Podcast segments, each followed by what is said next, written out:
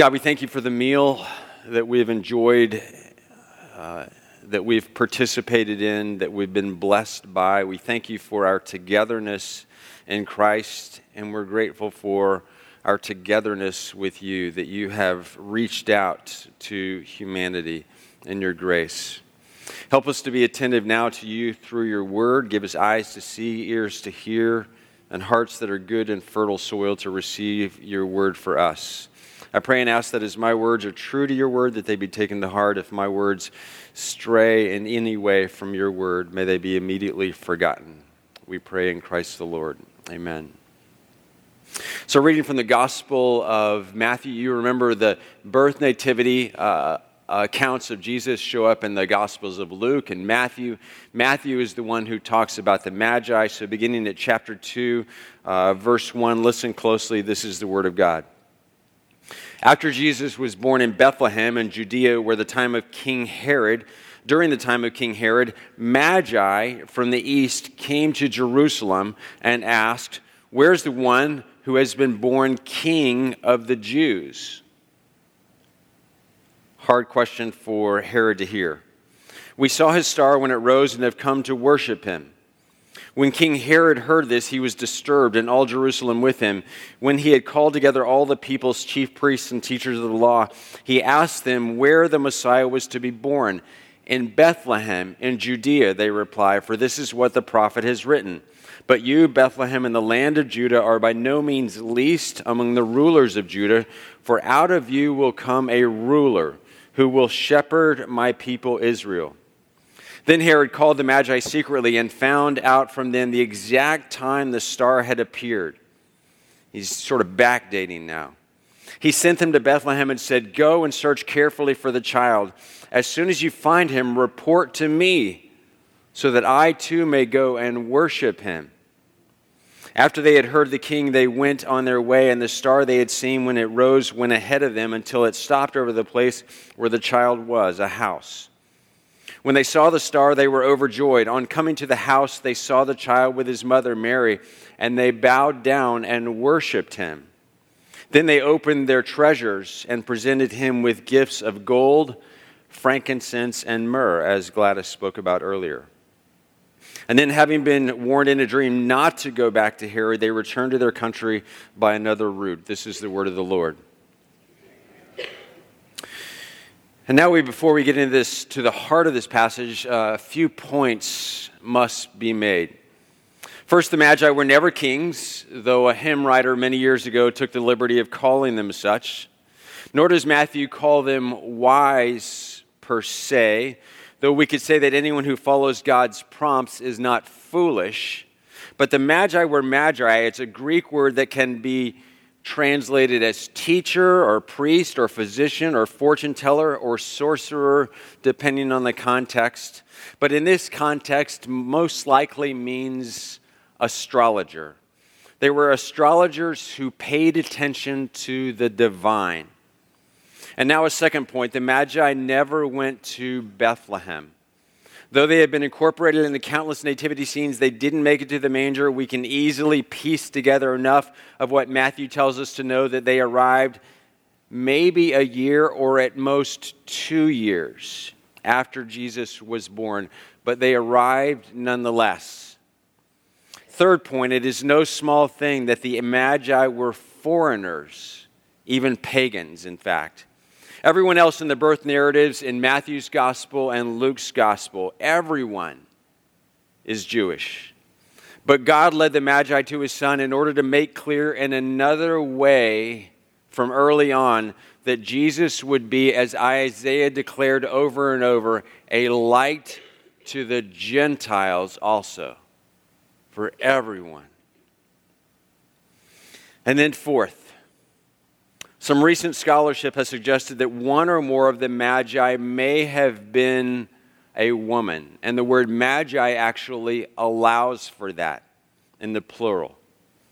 And these scholars make an interesting case. On the other hand, there is fairly solid uh, evidence beyond just tradition that the Magi were not women because if they had been wise women instead of wise men, it's been said, They would have asked for directions and so arrived on time. They would have actually helped deliver the baby instead of just watching and standing by. They would have cleaned up the stable so it wouldn't have been a mess. They would have made a casserole and they would have given truly practical gifts rather than gold, frankincense, and myrrh. On the other hand, if they had been women, these things or things like these would have likely been heard from them as they departed. Did you see the sandals that, that Mary was wearing with that gown? That baby doesn't look anything like Joseph. Can you believe that they let all these disgusting animals into the house? I heard that Joseph isn't even working right now. You want to bet on how long it would take until you get that casserole dish back? And I can say all of these things because Karen's homesick this morning. Otherwise, I'd be sleeping on the couch tonight. To the main point, the Magi came. They were led, they arrived with one primary mission and purpose to worship the one who had been born, the one who had been born to be king, king of the Gentiles and king of the Jews. The Magi did not come because that's what they were expected to do, they came to worship. They didn't come because that's what their parents did and because, quote, that's what we've always done. They came to worship. They didn't come in order to bring their children, as good and noble of a reason as that may have been. They came to worship. They did not come to see, they did not come to be seen. They came to worship. They did not come even just to bring or deliver gifts, they came to worship. And so, while we may come or gather for any number of reasons, may the chief among them be to worship God in Christ. There, this is not just a service. I have to remind myself in the way that I speak and that we speak. This is a worship service. We do a lot of things when we're together here on Sunday mornings and on the campus on Sunday mornings. We do a lot of things that are good and important and valuable. But the primary reason that we gather is to worship God, Father, Son, and Holy Spirit.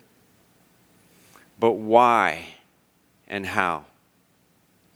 The Magi came to worship because they knew that a king, a special king, a unique king, a king like there'd never been before, had been born. They understood this somehow through the stars and through direct revelation from God. 2,000 years later, we worship the triune God, Father, Son, and Spirit, because of Jesus' miraculous birth, but more than that, because of the person that he became and the things that he did and the things that he said and the way that he was with people. We worship Jesus not just because of his miraculous birth, with all of the miraculous elements around it, but we worship him because of the ways that he demonstrated and embodied the God of eternity, the God of the cosmos, and his kingdom that was coming. We worship him because he died on our behalf, which we celebrated here, because of his mercy and his grace and his forgiveness. We worship him because he is risen. We worship him because in Christ we see the God who is eternal and omniscient and omnipotent. We see a God who is holy and grand and just and majestic. It is eh, for all of those reasons that we come to worship.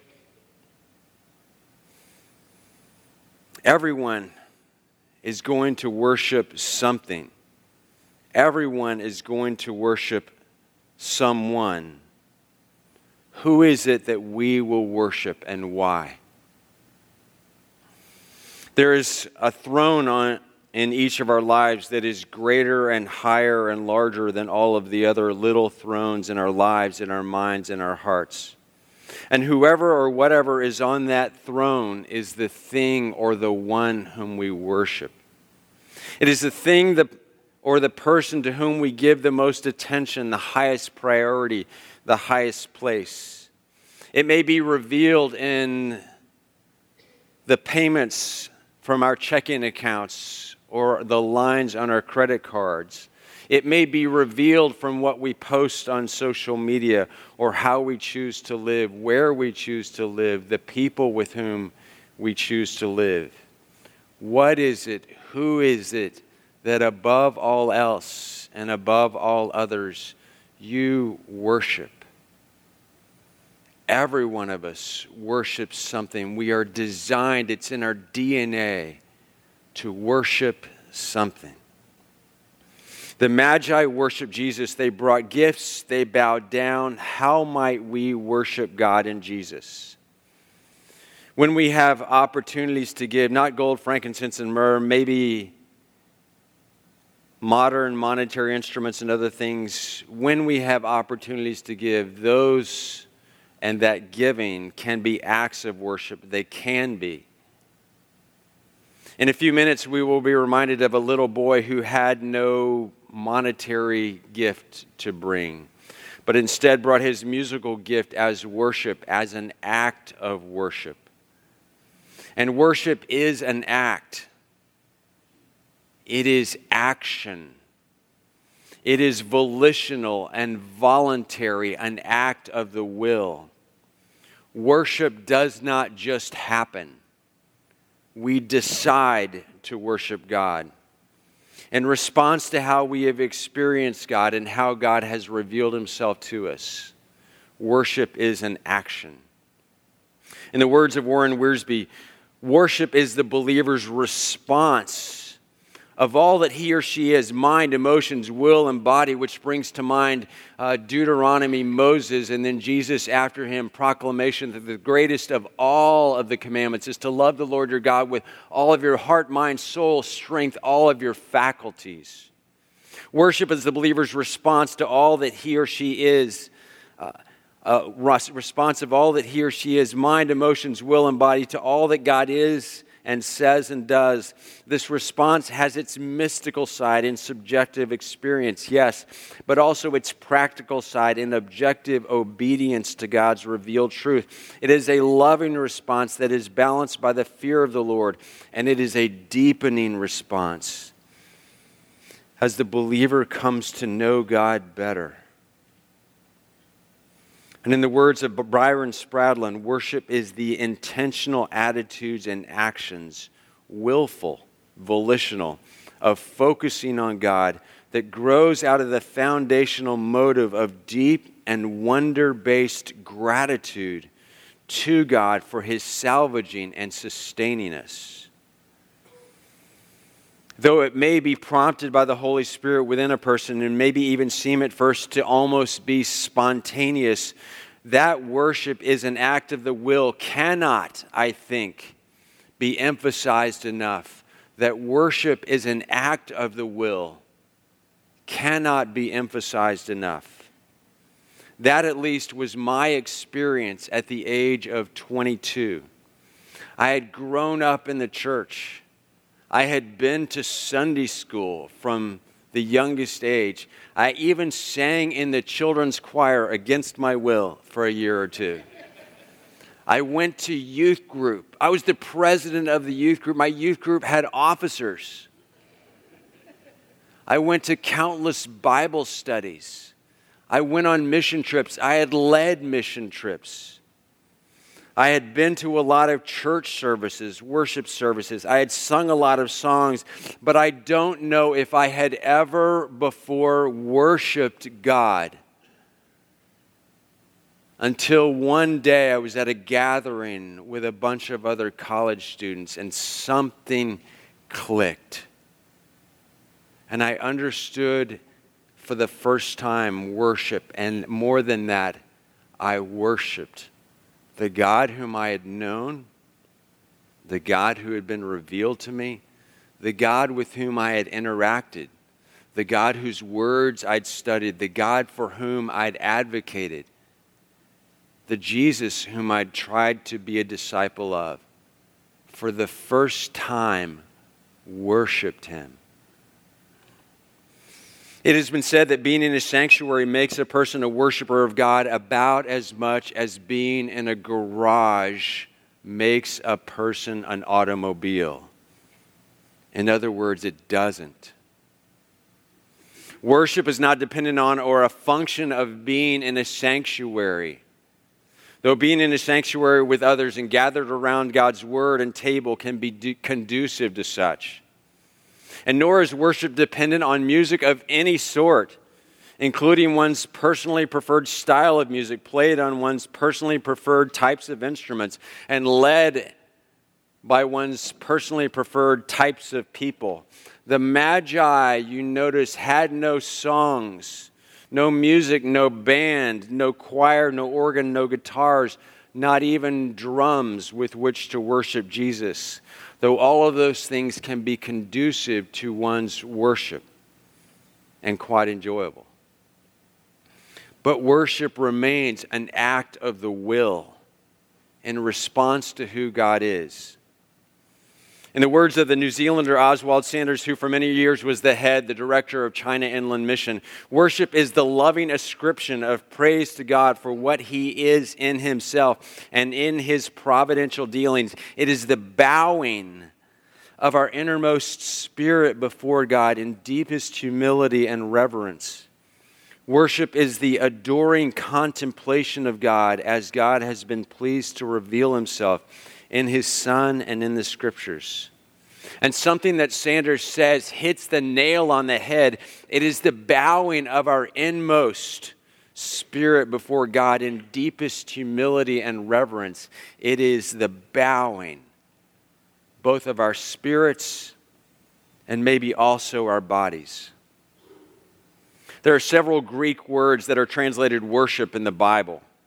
But the most common of those words, and the word each time in Matthew 2 for worship in verses 2, 8, and 11 that we've read, is the word proskuneo, which is a compound word, the two parts of which mean first toward and then afterward kiss.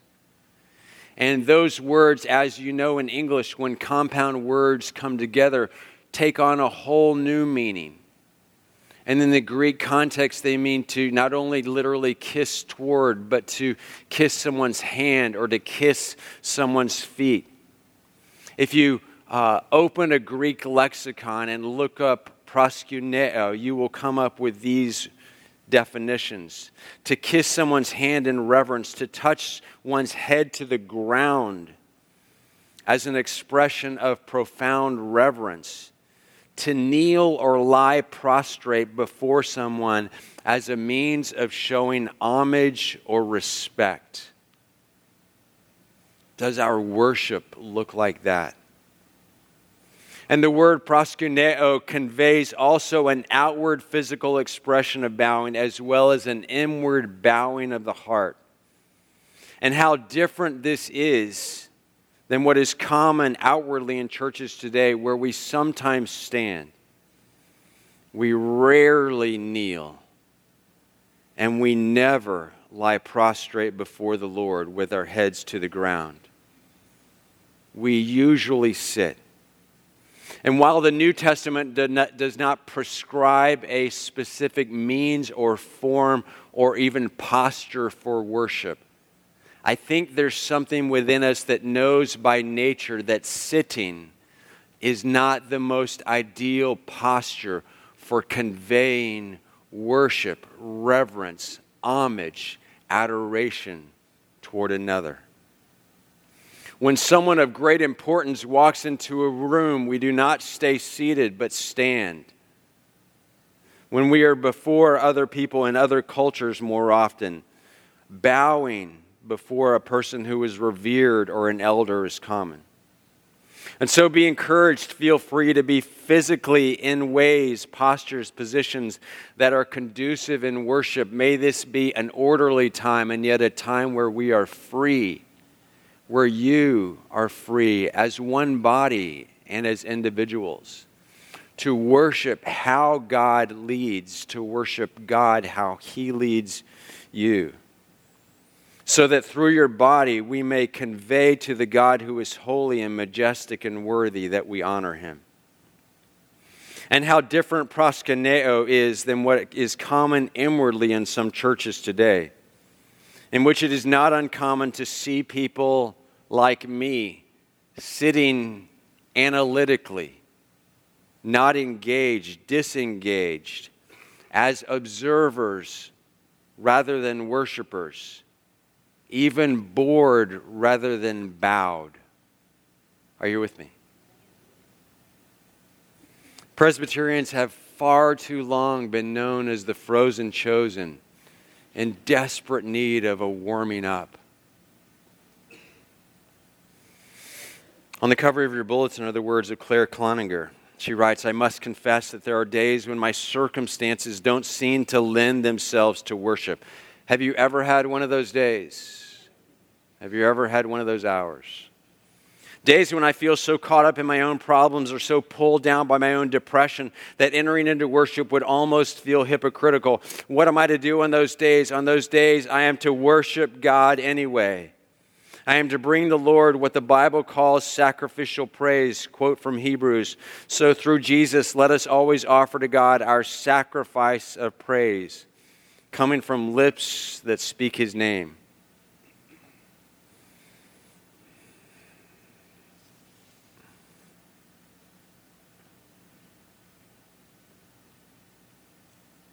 We're going to sing in a little bit. Stephen's going to lead us in singing and worship. Two things I want to close with. We're going to talk about this a little at Discover First Prayer, as I usually do. What is a Christian? What is a Christian? There are lots of definitions for that. Lots of a, a, a, Christian is a little Christ. A Christian is someone who's in Christ. A Christian is someone who follows Jesus. Or a Christian is someone who loves Jesus. Or, as we talked about on Christmas Eve, a Christian is someone who believes in Jesus. Or what if a Christian is someone who worships Jesus? Have you ever thought of that as the primary definition of a Christian? The Magi came to worship Jesus. Herod the Great, not speaking truthfully, expresses his interest also in the highest thing a person can do to worship this new king. It's interesting in Matthew's gospel because, unlike the other Gospels, Matthew begins by having these people bow before Jesus in worship. And at the very end, in the last chapter, several verses before what we know is the Great Commission, Jesus' disciples are bowed down, quote, worshiping him. And more often, as many as 10 times throughout the book of Matthew, we see people bowed before Jesus in worship. This may be our greatest calling and what identifies us more than anything else. It is the thing for which we are made, it is the way that we are wired. It is to live in a reality where all things are rightly ordered, where God is on his throne in our lives and we are kneeling before Him, giving to Him the honor and the glory and the worthiness that is really His. Thanks be to God. Pray with me.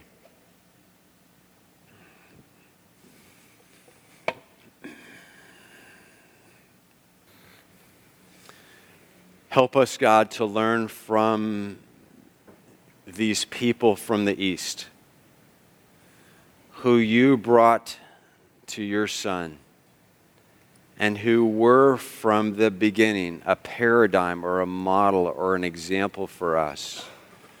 May we be as bowed down outwardly and inwardly, physically and spiritually, intellectually and emotionally, as they were toward you giving to you all that we have, all that we are, loving you with heart, mind, soul, and strength. Be glorified, King. Amen.